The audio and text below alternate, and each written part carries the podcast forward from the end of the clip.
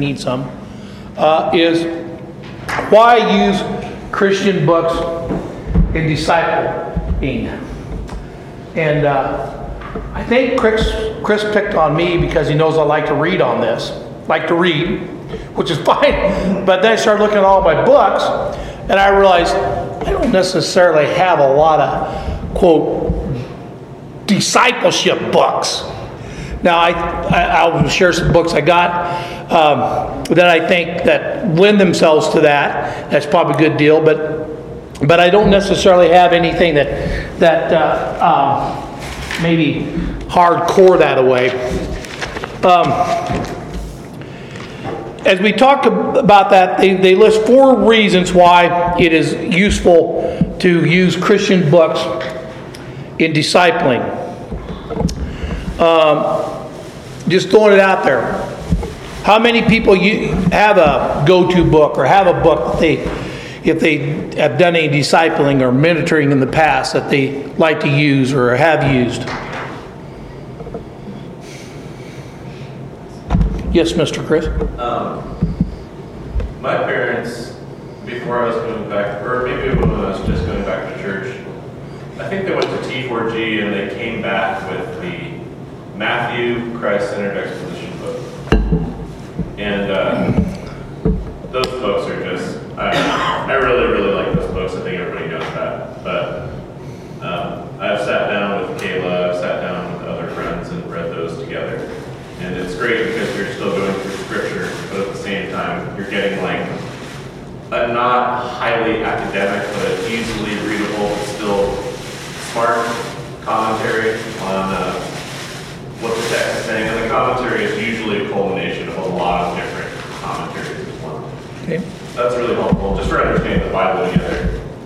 And the questions at the end are like really good, because they're like equations, basically. It's like, Right. The, the Matthew one of that series is so, so good, and like you're saying, it is the Gospel of Matthew, so. You know, sometimes I, that's a good, that, that's interesting you said. I sometimes struggle, everybody always, you know, the new believer, well, let's get them to First John, or not First, John. And I think to myself, I know a lot of people do that, and that's a really good gospel, but you know, sometimes I think that's not the best gospel for a new Christian to wade into because that John is really a pretty heavy book, isn't it? Yeah, because if you think the rest of the book is gonna be like the first chapter, you're just like, wow, I'm gonna get through a whole book of this. Right, right. And that doesn't mean that we shouldn't study John. I'm just saying, I don't think that's maybe the best gospel to start a new believer in. Uh, but uh, but God used it and, and uh, people used it. So we're, we're talking about books. Um, one of the points it brings out is it's a normal, ex, extremely useful benefit for Christians to converse with one another about spiritual things. And that's kind of what you're doing. When you're reading a book, you, you know, that engages your mind and you're conversing with the author. And we know, uh, we're not saying that the author of, of books are like the, the, the uh, Word of God that that's inspired, but somebody took the time to set that down and write that out. And that's kind of, you know, that's kind of how I somewhat view Sunday school, right? That's the better thing about that versus a sermon. It's ability to converse with someone. Yes. Are we talking uh, Bible books or are we talking extra biblical books, Christian books? Extra, extra. Ex, yeah. Not non-biblical books. Non-biblical books, yes, yes, yes. AK, well, here, I bought something I thought, that, that kind of spoke out a lot to me. Now, this one's probably, again, Okay. th- this is something that I would say is a little bit like reading John, right? Uh, We'll get into some of this, but I, I got this right here. This is written by David Limbaugh. It's the Emmaus Code, and he goes through the whole book of the Bible from Genesis to Exodus, all the way to Revelations, pointing out how Jesus is there. It's right there. And he's, he's done a really good scholarly work on how Jesus is right there in Genesis. It's just, it just all the way. Every, literally every book in the Bible points you toward, the Old Testament points, uh, points you toward Christ, right? Now this is a little heavy uh, for maybe a new believer to get into, but it uh, it's a but it, it's written it's written. I think he wrote this for the for the nominal Christian or the maybe even a non-believer, just to point out how you know this is not a surprise that Christ came, right? And so and the need for Christ, and so th- th- I would. This is a book. One of the things that the lesson wants you to do is pick on books that you've read. So this is one I read and would would would encourage you to look at. We'll kind of get back to that. Well, another thing, you read all of that book?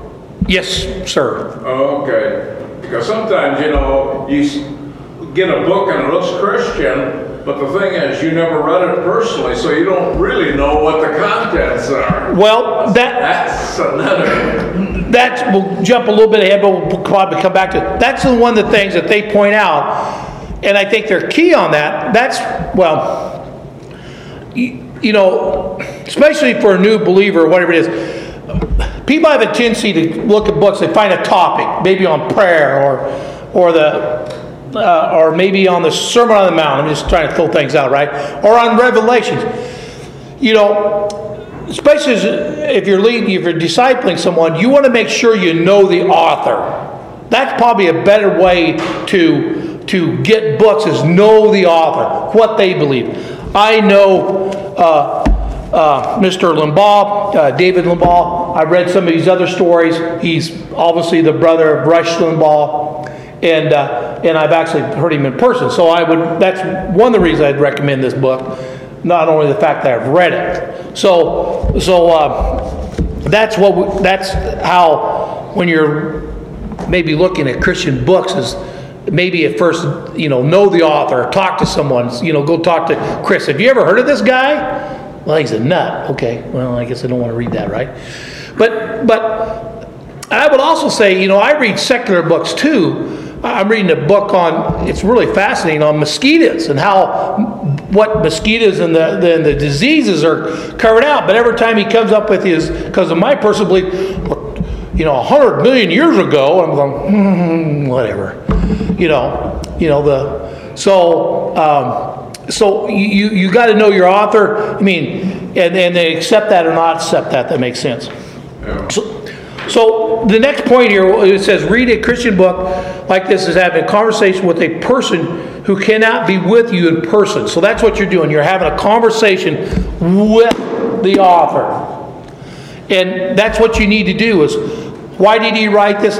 You know, you know, talk, you know, talk to the book. Now, one of the things, well, we'll get to that in a little bit. Um, the, another thing it says, it points out, it's prideful to think that we can discover for ourselves all the truths from Scripture. And uh, the next point here, it says, you have limited amount of time. And one of my favorite sayings, other than speak of the devil, is, is don't reinvent the wheel, right? You don't, you know, we don't need to reinvent the wheel. I mean, it's there, use it, right? And sometimes we think we, uh, we've got to really. Um, I had a good friend of mine, and he was really good at. it. He's a missionary, and and he just hated. He hated using prepared uh, uh, Sunday school material because he had to do it all from scratch.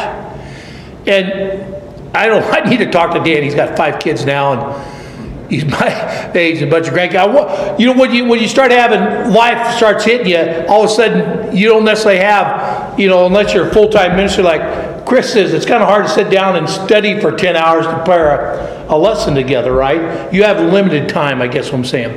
And sometimes it's useful to use material that somebody else has thought through and that you know and that you trust, right? And and and use that to advantage. Yes. Yeah, I mean, uh, well, two things, maybe you already mentioned this, but sometimes, yeah, sometimes we want, we're attracted to what is novel or, you know, new ideas and stuff like that, and that's a, that's a bit dangerous when you're dealing with the inspired word of God, particularly, we have two thousand years of wisdom to draw upon, you know, that's been built. So, you know, every generation stands on the shoulders of those before, so to speak. So, it's like it said, I mean, it's sort of pretty, pretty prideful to think that we can do a better job at this than all the 2,000 years that's come before us. I mean, obviously, we each have the Holy Spirit, and, you know, we're we're each discovering the truth and stuff like that, but it's, Right. yeah, it's just like, why not take advantage of all this wisdom coming before us? I think some, some people on that line too, they try to complicate things. They want to make it more difficult. Yes, you're right. Um, One of my favorite books that I've read so far was on Psalm 23, and it was so simple, it was an easy read, but it drove home the point of we need Jesus Christ to lead us, and we are nothing but sheep, and all the stuff that goes with that. And it was so simple. Is that Keller or a different author? Hmm. Yeah, and, and so it's like, why, you know, why reinvent it? Why try to make it more complicated than it needs To be. Some of it, sure, but there's a lot of it that I think people just will not take it at face value, that, where it makes sense. Yes, yes. And uh, there, there's needs for some of that, but yet, uh, you know, my biggest criticism of Johnny Mack, uh, sorry, guys, I know that, you know, sometimes the chat, so you, know, you pick some of these chapters, like, we're going to have five, ten sermons on, you know, you pick a, a whole chapter, it's like, really? We're going to take ten sermons on that? Go ahead. I don't say this just to defend Johnny Mack, but Oh. was talking, I was thinking about that. Yeah, I think that, and I say this because I've done it, but I think that, uh, just from my perspective, you complicate the process. Complicate the process of intaking truth. The complication part is being simple and finding the truth. The complicated part is unpacking it. And that's what pastors do. A lot of times in their sermons, they're like, let's unpack that. John over at Overland will say that in the sermon. Let's, let's take a moment to unpack that for a second. That's where it's complicated. I think our brains actually yearn for a little bit of complication, but we're looking in the wrong place. We're confusing the process, it's like, just read it, and then unpack it, and then have some fun. Right. But uh, I think that's the thing that Right. Well, getting back to kind of what we're talking about the lesson is, we're talking about discipleship. And you're, you're discipling a new believer. You know, I, I told, I think, who did I tell that joke to? I think I told that joke to Chris. And, uh, okay, this really fits in here. This old rancher comes to church. It was a snowstorm out right? He shows up there and gets set down there and wait for about 20 minutes, and it's just a pastor and this preacher there, right? And the pastor said, "Well, it doesn't look like anybody else is going to show up, so I'll just, uh, I guess I'll just give you my sermon." Rancher says, "Sounds good." The old preacher got going, and man, he just, he really let him have it. Hour and a half later, he got done, goes back to back to church, you know, to do the handshake he usually does, and old rancher makes his way back there, and the rancher says, "Son," or the pastor says, "What do you think?" And he goes, "Well, son, I'll tell you what." If I got 50 head of cows out there in that pasture, and I show up out there with a bunch of cake out there to feed them, and only two of them show up, I don't dump the whole load on them. So, so the point being, in discipleship, you you got to be, you know, I mean, there's places and times for maybe books like this. Maybe this is not necessarily the best book, although it's a good book. Maybe to show like a, you know, take a chapter, how back in, how in Genesis it shows pointing to Christ. Does that make sense? Maybe you don't want to unload on all the books of the Bible on that. Okay, it says how to read a book. And I'll tell you uh, a little confession here. I, I think I probably need to, you know, how old am I? We won't go into that. But when I, when I, I've always, I've always, when I looked at books, uh, or even my Bible, I've really struggled with marking it up just that's me okay? And sometimes to my chagrin i read a book and then you know i do a pretty good job remembering what stuff is. But since i'm teaching the lesson they want to teach and i would i would encourage people to probably go this way than my my way. It says when you're reading a book have a pencil in hand mark it up.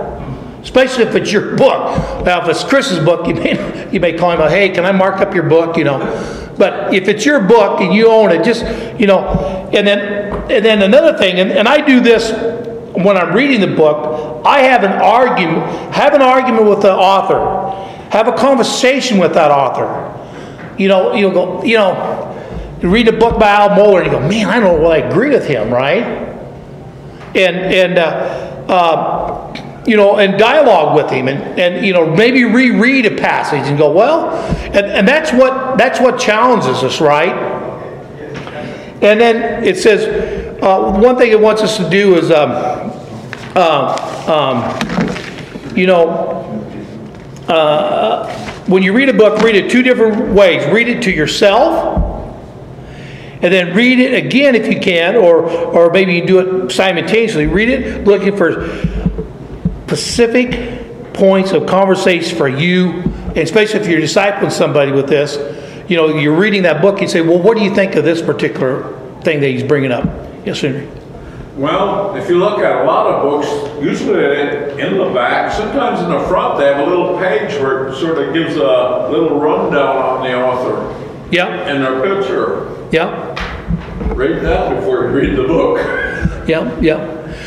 Well, you know, again, in discipleship, it's probably a pretty good idea to know the author. You know, I would recommend if you're discipling someone, you know, unless you, you know, no, I wouldn't necessarily go to him and say, you know, Henry, I know you're a new believer. Why don't you go and pick out a book we can go through? Probably not a good idea. You know, who knows what they're going to come up with. Now, if they come to you and say, hey, you know, you know, they come up, Chris comes up and says, Jeff, you know, I'd like to have you mentor, and there's a book here that I'm really excited about. You know, would you be willing to go with that? That you know, make sure you know the book before you say yes, because it can really get you down on some rabbit trails, right? You know, It's a good way to rely on others in the church though too. If I was going to disciple, say, a young woman, I may go speak with Beth and say, hey, what's a really good book for someone that's new Right. to Christianity? You know, she may, I may know she reads more than I do, so she may have a recommendation.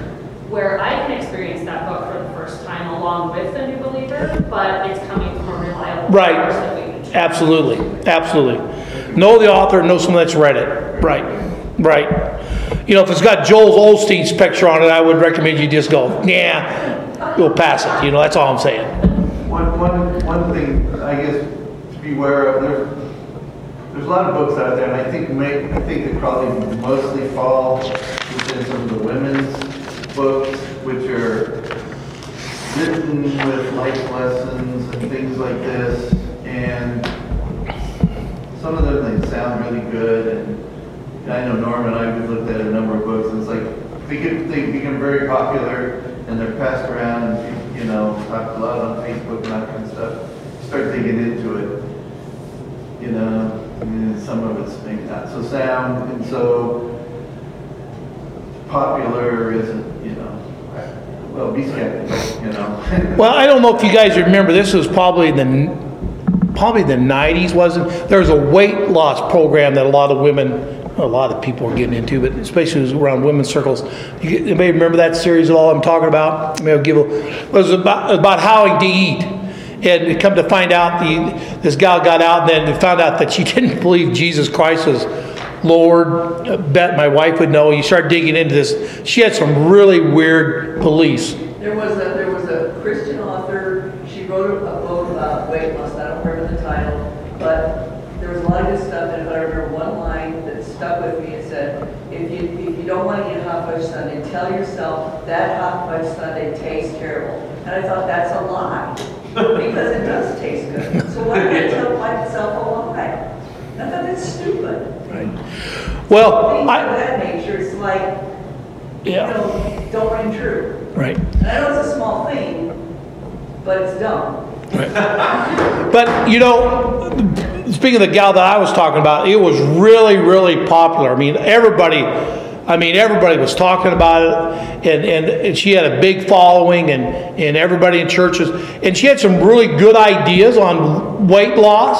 I don't think them were wrong, but you start digging in her theology, and you really had to watch it. So just just be careful. Mike's right. Just be careful on your books. to ask around, ask, ask someone, you know. Yeah. Talk to people in the church. Don't, uh, one of the things is, it says, don't ask what the author says. This is not a book review, nor is it a test to check their uh, comprehension. So, you know, ask why this is going on. Apply the book back to the person's life, their thinking, and their heart. And, uh, um, you know, yeah, yeah. In other words, if you know that particular um, author has got a good lifestyle, that helps out, right? Uh, now, this is this sounds too much like a book report, which would not be me. This is more Eli. It says here, it, it is probably take uh, notes and summarize each chapter. That sounds like too much of like like schoolwork. Or hey, right? Yeah. But that's not a bad idea. It's not a bad idea. Uh, if you got the handout there, it says a, a chance to practice from John Piper there. Um, why don't you, if, has everybody got the handout? Why don't we, why, why don't you take the time and read that through? Give you a couple minutes here, read that thing through, and then we'll kind of discuss that. This is from John Piper's book, The Pleasures of God. First of all, uh, thoughts.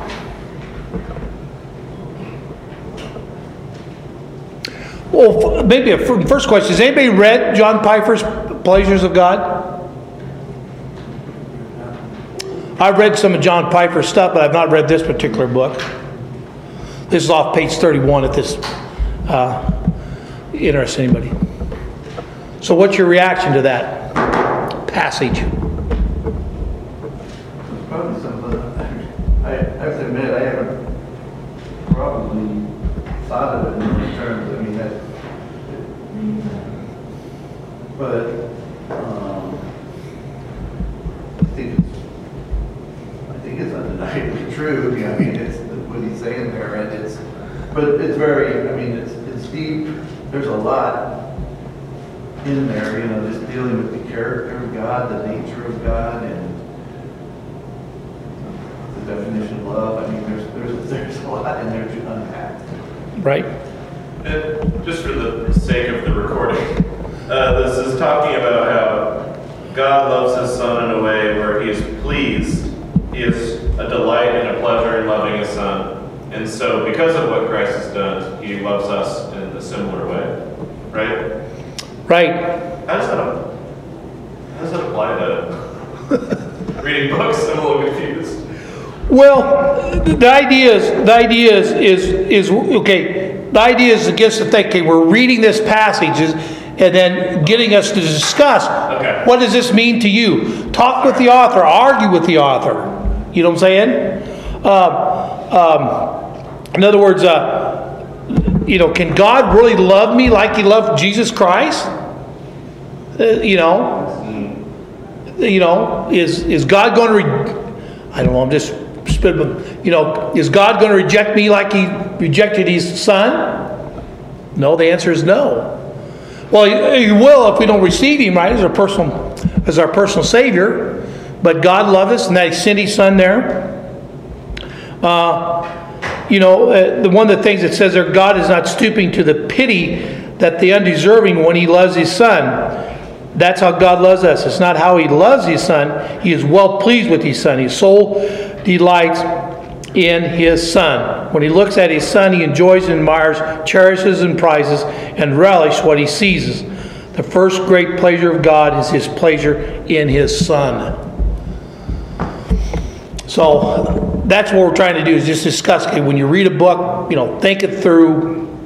You know, does it apply to you and how? Go ahead. I think, well, I'm just good. Uh, it's helpful for learning how each other thinks too. Um, learning how we help each other as a team, as a family. Because even when I was reading this, I was like, how is my brain breaking this down? And then I was like, oh, well, that's something I could share, but maybe I, maybe I should share it in the vein of this is how I think. And I was realizing when I read this, I'm looking for how does it show God's glory? And whatever the truth is, how valuable is it? Like, how valuable is that truth? Whereas there, everyone else here could think, be looking for something different that's just as helpful. And for me, it's like, the, well, the glory of God is insane here because he loves those who sinned against him and treats us like his son. That's amazing. And then the value is, oh my gosh, like, this is unbelievable. This is invaluable. This is, if anybody, and this is just one piece of like what it means to be a Christian. And anybody in life who's wandering around trying to find the answers to life, this is the answer. To be loved like this. So- Well, we're all looking for love, right? yeah, this is insane. I mean, why would you do that? but it's just, it's nice to take a moment and just sharing how I think. It's nice to take a moment and be like, I've just read about a truth that just like, it destroys. I mean, my anxieties, like my difficulties, nothing stands in comparison to this truth that I just read in this paragraph. That's what it's like to know God together. Well, one of the questions that the lesson wants us to ask, thinking about this, is how would this idea serve to shatter a man centered view of the universe? Yeah, I mean, that's, I was, this demonstrates, I mean, what, like, is one of those things that I think when you delve into scripture, you understand this truth. I don't think it really says this specifically, but that God is completely sufficient within himself. He, he had all the relationship, he had all the love that brought him pleasure, and I think that's what this brings out, and God didn't, he didn't need to create us, he certainly didn't need to save us in order to gain, in order to add anything to himself, he was completely self-sufficient, and so that just amplifies God's grace and love towards us. I mean, he, the fact that he desired to have a relationship with us, it's like, you know, it's like, wow. Right? Good. Any other thoughts on that before we leave that particular? All right, choosing a book, number three. Two types of book that you can pick to read with the, uh, somebody you're trying discipleship is doctrinal and devotional. Again, we've kind of talked about this already, but on the on the a doctrinal thing is, I would encourage you not to go real heavy. Stay. Does that kind of make sense? I don't want to milk toast, but I don't necessarily think you need to do a two-year run of Romans. In other words, uh, not that that wouldn't be a good thing to possibly do, but uh, Romans is a great book. But it's maybe, you know, a two-year study on Romans is probably not where you want to start discipling at right away. So that's all, I'm saying. It, de- it depends. You know what I'm saying? It depends on the, like I said before, it depends on the Christians. Right. What they want. Right. Yep. In general. Right. Yeah. I. Will clarify this, that not, that 20-80 thing that I always like to say.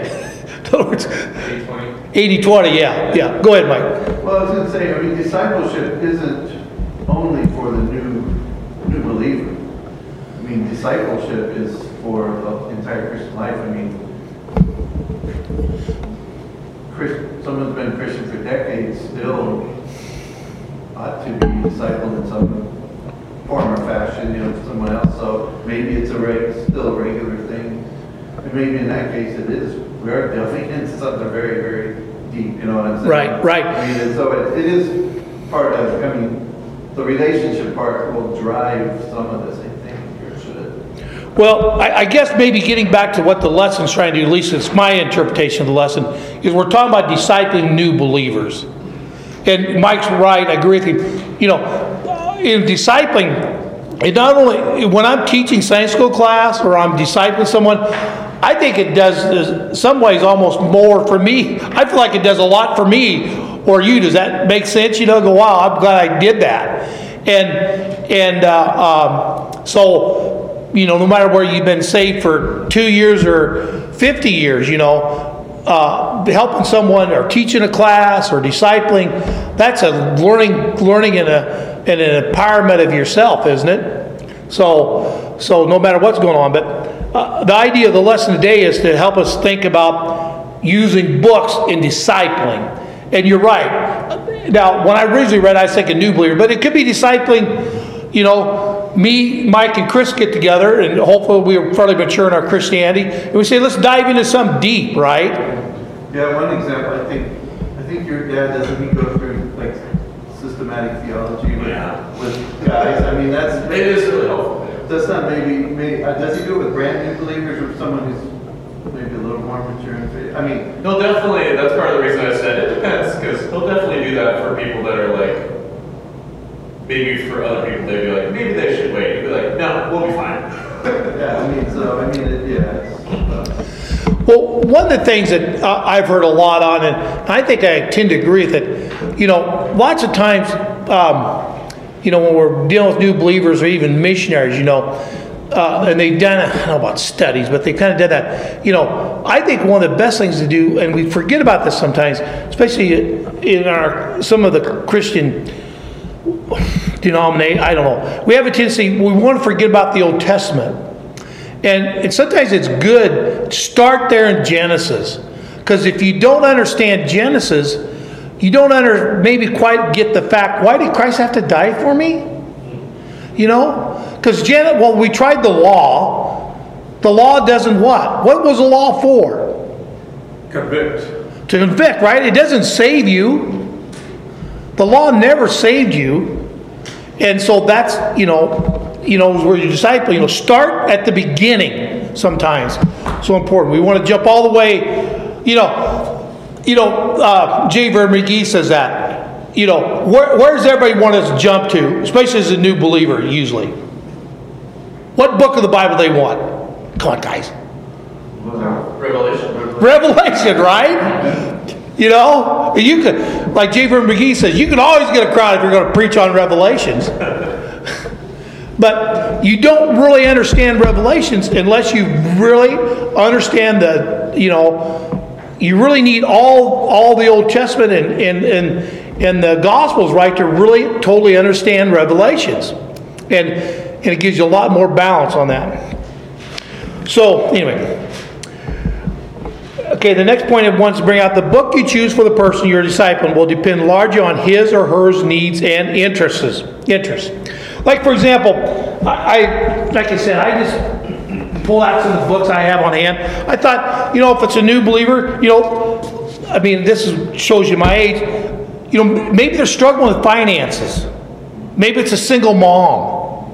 Here's Larry Burkett's uh, book on uh, the coming earth. Well, there's probably a better one than this, but this particular one is on the coming earthquake.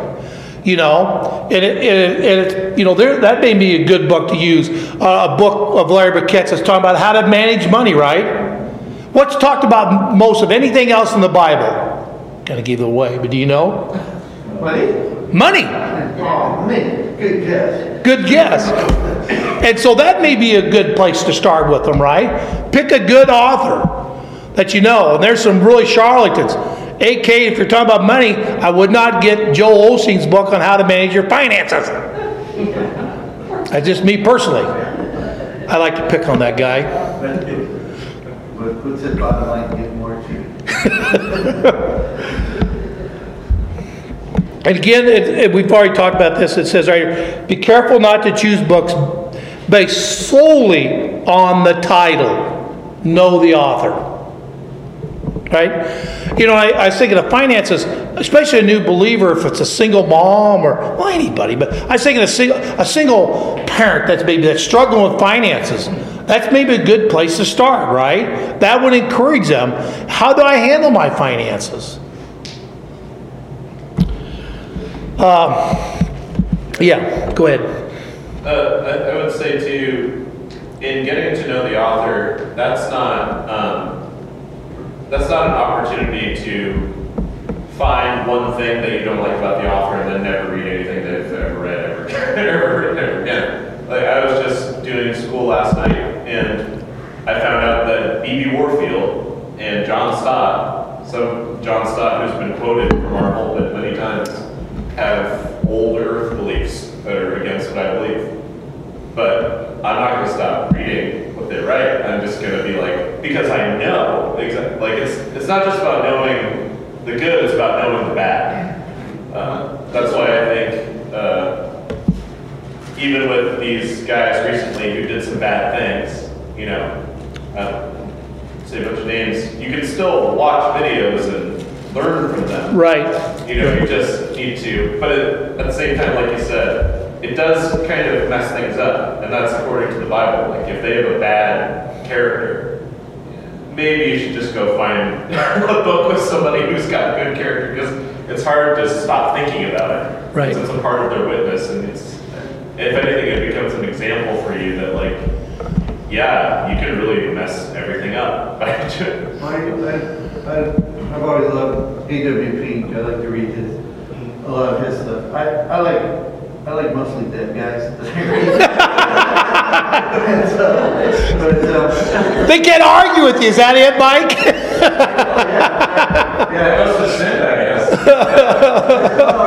so I read this stuff for years and years, and then I found out, I don't know, like a couple of years ago that he became so obsessed with like the health of the church that he sort of became embittered the last few years of his life, and sort of like just, you know, sort of dropped.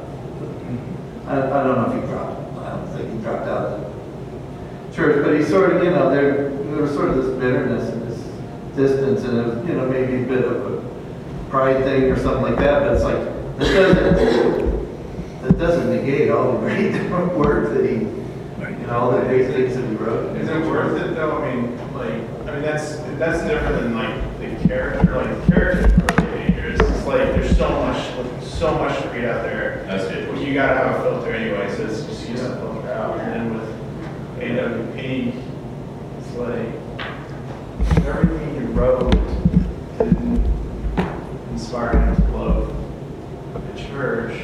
It's like, do I continue to read? I mean, there's other stuff Yeah, I mean, read, and, and then it's really funny you brought up A.W. Pink because I was actually going to bring up A.W. Tozer, which is an example of someone who I don't agree with his theology, but his book, but his writing is like super powerful. And A.W. Tozer was actually a contemporary with A.W. Pink. Yeah. Anyway, um, but it's my, one of my three favorite AW, AW tools, Well, I, I think this is, again, we kind of said this beginning. You know, the, the books we're talking about here are not inspired like the Bible. Yeah. okay? And we're all sinners. You know, uh, I don't want me to think this, this is not necessarily discipleship, but one of my favorite authors is Warren Wiersbe, right? All the Be series, excellent book. Just throw it out there. It kind of flashed on that, but but you know, there's a good author, right? As far as I know, he held. I think he's passed, hasn't he? Isn't Warren? I think he's gone. Yeah, and and uh, you can you can use that kind of stuff. So so uh, again, remember, and maybe that's a lesson to us, right? Uh, our favorite preacher or our favorite book, they're not Christ, and the writings they have is not necessarily inspired like the. So we got to be careful, right? And and then I, I when you guys are talking about some of these things. Um, it doesn't necessarily mean what they write uh, is uh, is wrong. That's how we got. That's how we had that conversation with the book. Yes. Well, isn't that, I mean, so Mike, isn't that just like David? David was, he was after God's own heart, but look what he did. He did really well, and then he sees this beautiful woman, and he's like, ah, yeah, okay, go get her. You know, and then we know what he did, but then God still used him, to- that doesn't negate all the good things that he did. So when you're talking about character, if that was a man living today, and you knew he did that, but he wrote a lot of good books, would you read those books? I would still read his books Yeah. because he's, he's, I'm still a sinner. Just because I come to church every Sunday and I'm reading in the Word and I'm trying to help somebody else. But then, you know, I, one night I go out there and I was so stressed out and got drunk or something. Does that make me And he killed someone in a car accident. And then he turned around and you said, I confess, and what, what did Job say? I repent, doesn't act, and you did that. I'd say she, she's sorry. Right. Well, the point being that we're trying to get across here is, is it's not the inspired word of God. Yes, Chris. Yeah, it's it's not. It's not the inspired word of God. That is a great example, though. Yeah. But he does have, you know, he did write the inspired word of God. Yeah. But if he wrote another, I'm sure he had other things he wrote that weren't in the Bible, and those were still useful if they were, you know. But there's definitely a separation, and I guess this comes down to maybe different opinions of doctrine of good and bad, but there's a separation between and this is why understanding things things are so important. Um, and a lot of Christians don't for years and years. But when I do something good, it's not me. It's God. The God. Spirit is doing something good through me. When I do something bad, that's on me. you know. So when I when I write a really good book, I did something good, and I didn't do it of my own, like only of my own accord. It was 100% me and 100% him. But it's still really useful. It's not the inspired word, but it's a good thing. Right. You know, it's a good thing. That's where it's important, especially in a discipling manner, where you do come back to scripture. So you can read a book every single day and, and talk about the book with someone. But if you have an inability to tie it back to what the scripture says on those same themes, you're missing the mark. It's dangerous. You have to be able to tie it back. I have read books before, whatever you call them, commentaries, whatever the heck. There's no scriptural reference. I stopped reading, I stopped reading those. I go, dude, where are you getting this from? Right. It's a good point. Good point. I think part of it, so backing up to some of the first week, what, what is the goal of discipleship? Well, one of them, as we saw in Hebrews, to develop discernment. You're helping someone else develop discernment. That's a very important part of it. So, um, whether you agree with every single thing in that book, or perhaps there's something that maybe you're skeptical of, I think it's important to, that's an important part of this discipleship, is saying, you know, perhaps, let's look at this, let's examine this according to Scripture. Let's develop discernment. So, you know, so if you don't agree with hundred percent with everything in there, that's still useful. Right. That's useful. Well, it challenges us, doesn't it? Yeah. You know, and I I remember, and I wish I could remember their names. I'm so terrible at this. But one time we had a, uh, it was a prophecy uh, uh, conference there at, uh, um, at Grace, and uh, uh, Pentecost was there, and there's another big dude that was there. You know, when I was young, you know, sometimes that doesn't impress you. I wish now, my gosh, I I listen, I heard Pentecost. I don't know if you know who that is, but he's a mover shaker in the evangelical things of. Um, I mean, he's written a lot of books. Anyway, anyway, one of the other other guys is there. He was there listening to this other guy. Now we're talking prophecy, right? We're not talking the inheritance of Scripture or the the divine birth of Christ or something like that. And the one one guy says, you know, because of I can't remember which one it was, but one of them said, "Hey, I've changed my view on this because of what I heard."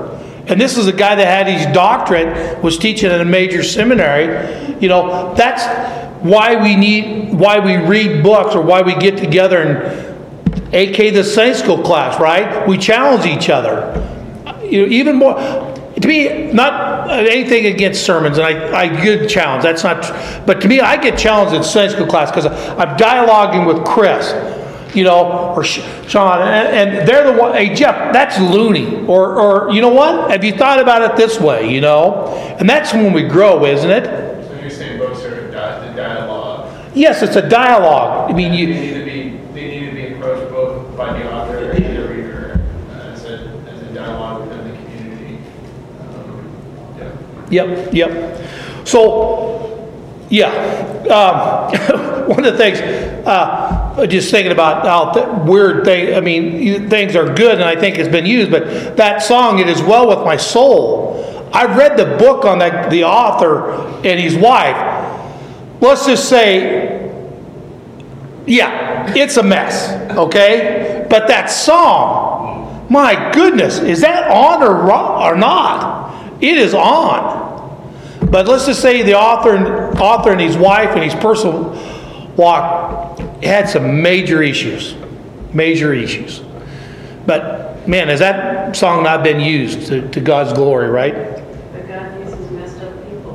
Right, right. Okay, other things to read other than books. Some uh, something. Well, here it's listed there, but can you think of some that's maybe not not necessarily books? that you've used? Sermon, sermon series, take, you know, video or audio series, sermons, things like that. Hmm. Well, my wife loves hymns. I mean, she's got three dozen hymn books. Maybe that's an exaggeration, but but she she likes to just read hymns or songs. You know. Yeah, let's have a debate on what's a hymn and what's not. Okay, we will do it. Chris is, oh yeah, man. Gosh, Steve, we can't let Jeff speak again. He got, he got to open up a can of can of worms there. But anyway, but so that's a good thing to read, right? A lot of these, a lot of these blogs are really helpful because they're short and they have a lot of scripture. And you're right there on the computer, so you can look up the scripture really fast on there too. But like, yeah, those have been really helpful, I think, for a lot of people. It's like online articles. That's what, like, speaking of, like, AW Pink, you read his stuff, it's all very nice, bite size, you know, maybe like three pages in the book. Well, it's because most of these are articles he wrote for 30, 40 years. For journals or magazines, he wrote articles, series of articles and stuff, and it's like, okay. I mean, so- Right. So they're very, I mean, something like that, they're very well suited for just getting together with someone for an hour, you know, Right. that kind of stuff, so sort of bite-sized pieces. Right. And a lot, and a lot of C.S. Lewis stuff, you'll find, you'll find the same chapter in a number of different books, 'cause a lot of his books are sort of collections of his writings and stuff like that. So something like that, you'll see a lot of bite-sized. Yeah, the Mere Christianity led uh, Chuck Colson to the to the Lord. You know, if you've read uh, anything of Lewis's, uh, it's kind of academic, shall we say, right? Would you would you agree with that term? And you know, and you think of Chuck Colson, and you think, yeah, I would take a book like that to, to, to make an impact on somebody like that's life, right? Where me, I read this comic book. it really meant a lot to me. Oh, Jeff, that was really a lot of scholarly work. Yeah. you should have seen the pictures. Calvin and Hobbes has some good theology. Yeah. Yeah. Do you remember the Chick magazine? The, remember those? I got a whole bunch of them if you haven't seen them. Yeah, Chick Bible, you know, their little pamphlets. Yeah. Yeah. Anyway, um, another another one that I'd recommend to you if you don't if you don't if you like reading a good magazine's World Magazine. They also have a podcast. Uh, uh, they're you know they're again th- they aren't all that, but they're Presbyterian. And if you're a Southern Baptist, you have an issue with their with their baptism thing. So you know. You know, they'll, they'll joke when the Presbyterians do uh, baptism, they sing higher ground you know, uh, the Baptists, you know, hold them under the, the bubble, right? And, Go ahead. Feeding off of what uh, Bethany said before, and this, again, this comes down, like, this depends on the Christians that are part of the discipling relationship, very much so. That really is so important, so thank you for making those points. It's so important. Get to know the person that you're discipling back and forth very well. But I think that the going back to scripture, uh, really, it's just something I recommend. It's something that me and some of my Christian friends do, is to don't necessarily push out, depends on the person, don't necessarily push out a secular book or a secular movie. Like, break it down with scripture. Like, weigh it against scripture. If you start weighing all of these secular things that God has clearly ordained for you to see amongst life every single day. You can't avoid them. You know, like I make the joke of when it, you know, when people curse, I'm not super offended because I went to public school. Heard it all the time. You know, it, I couldn't avoid it. But if you take the time to make that stretch, to take something like, you know, a Marvel movie, and to make the stretch to like, how does this weigh against Scripture? It's got heroism. It's got fighting for good. It's got, oh, but that one decision, that was sinful. And they're trying to make it look like it was good, but it wasn't. And the Bible makes that clear. Oh my gosh. the ability together as disciples to break down the entire world biblically. It's unbelievable. So you got the book and you got the stretch to the Bible, and then you got like these things that are of the world making that stretch there. It's really helpful. Well, you know, I know when we were first married, uh, oh, by the way, I want you to know, I got an A plus in Marriage in the Home at Grace. And what? I got an A plus. Well, that's not true. I got an A. The only way you could get an A plus in Marriage in the Home at Grace is if you got engaged during the class. Oh, but I no, no, no, I didn't do that. And you know, I probably should get my money back. I did not get my, I did not get married when I was. Actually smart and it means or Well, you talk to my wife. I mean, I was, I was prepared. no, no. Well, the reason I bring that up is, you know, if you're, let's say you're just discipling a young um, married person. I don't want to necessarily speak for Bethany on this totally, but, uh, but I, we've kind of agreed on this, and uh, you know, her biggest frustration lots of times reading some of the Christian books on marriage. She said, I get done reading them, and it didn't make my marriage any better. I was so mad at Jeff because I he was worthless. it's like he's telling all these points. Well, this ain't helping me anything. But the one book that meant a lot to her, it's a secular book, and if you read it, there's a lot of good stuff in it. Men are men are from Mars and women are from Venus, and it just it, it I mean it's not a Christian book, but it really points out there are differences between men and women, and here's are some reasons. If if if you you know that's a really really good book if you're if you're struggling with that in a marriage is just read that book now, granted it's secular and you know that going in but it really helps out betsy says that that yeah she said i read that book and i wasn't quite as bad at jeff as i was before so anyway is, it is helpful for the couple to point out the places that are wrong together. It's Right. very helpful. That's discipleship. Together. Working together to be like, that's wrong, right? Oh yeah, that's, you know, you're learning. right right Well, you gotta learn how to fight something. You have to, you want learn how to fight. I don't have that problem. so you didn't have to learn that one out No, I know how to do it for. All righty, so, you know, and that's what they said, you know, so the, yeah. Again, know the author, know the book, and, and AK, men are for Mars, women are for Venus. You know, you, you know, that may be a book that you'd want to use, but you know it going in. Does that make sense? What's future, I don't know if anyone, what's, what's Futurama, the Futurama version men are from Omicron Persei, women are from Omicron Persei. How. How many people, just out of curiosity, has anybody other than me read that book? Men are from, My, I think, my No. husband- I think my husband read it, but I did not. I, I was forced to read it. Because I don't. Did it help you or not? I'll tell you why later. No. Did, Eleventh grade? I well, I, okay, 11th grade, yeah, that may not be helpful. totally had to read. Yeah, that may not be helpful. You guys To are. prove to, it was to prove to us men in eleventh grade how terrible we were. Okay.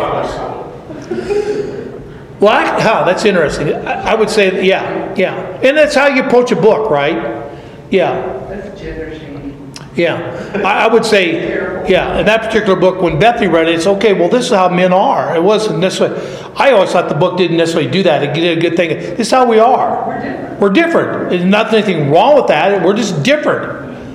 And, and that's a good thing. And as you know, like, if you read something like that, and this goes for Christian books too, if you find a book about humility, that's not the be all end all.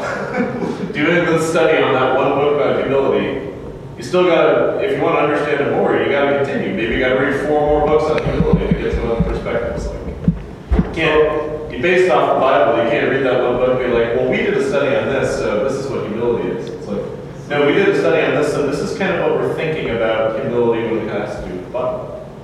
So that was one of the books that, did you know Roger Waddell? Oh, Anyway, he, um, so he, so he, we, went with his book, a dead guy, Andrew Murray, um, humility, but that, that is a really good book, you know, for discipleship, but, but I read through it and it's like, the first two chapters are so great, I went up to Norma, And I said, so I put it up there and said humility you gotta read this book.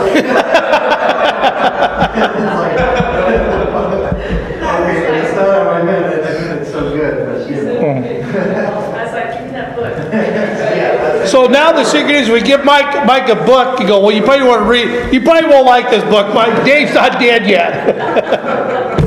But, but Larry Burkett's dead, so, so that'll help out.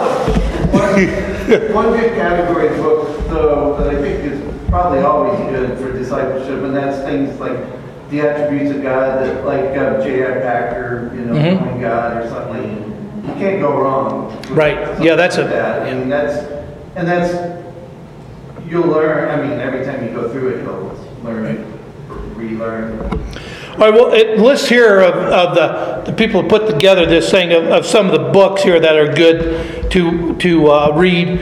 Uh, has any of the, of the list here, well, The Pleasures of God, that's Piper. Uh, has anybody read any of these particular books? Spiritual disciplines of the Christian life. You've read that one? Cannot, cannot recommend that book enough. Okay. My son Eli's read the, the nine marks of a healthy church. And uh, that's of the pastor that runs this church, isn't it? Mark Dever, or however you pronounce his name? Dever. So th- th- this is just a list. If, if you're interested, there's nothing, there's other books out there. Else. Go ahead. Just, just from before, like knowing the author, I found that it's useful. A little bit less useful, but it's still useful. Look at look at the publisher.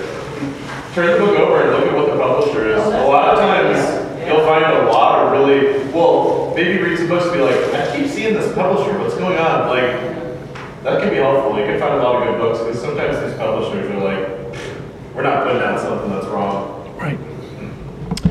Well, to wrap up, we're about out of time here. How to get started reading a book with someone. Uh, there's four points here. Be brave, look for opportunities. Be brave, be willing to make suggestions. Ask for input if you wish, but be willing to take the select to make the selection for your friend. I would say that's number one. You know, I, I'm not saying you should um, ask. You know, maybe ask for input if it's a new believer and say, hey, you know, is there an area that you're interested in? And, and especially if it's a new believer, I think I would would encourage you to may, maybe select what that is. Uh, you know, it's not bad asking, but you got to be really careful. And I'm serious about that because, you know, let's say he goes with, uh, God, his name, guy down in Houston. We won't mention his name anymore, but yes, starts with the no. If they recommend that, you will go, nah, that's not right. It's, it's Houston, isn't it? Is it right on that? Remember, remember your own encouragement and what that, and want that for others. And, and I, I think, I, anytime you go through a book like that or teach a science school class or, or anything, Bible study, you name it, it, I think it does just as much for the teacher as it does for anyone else.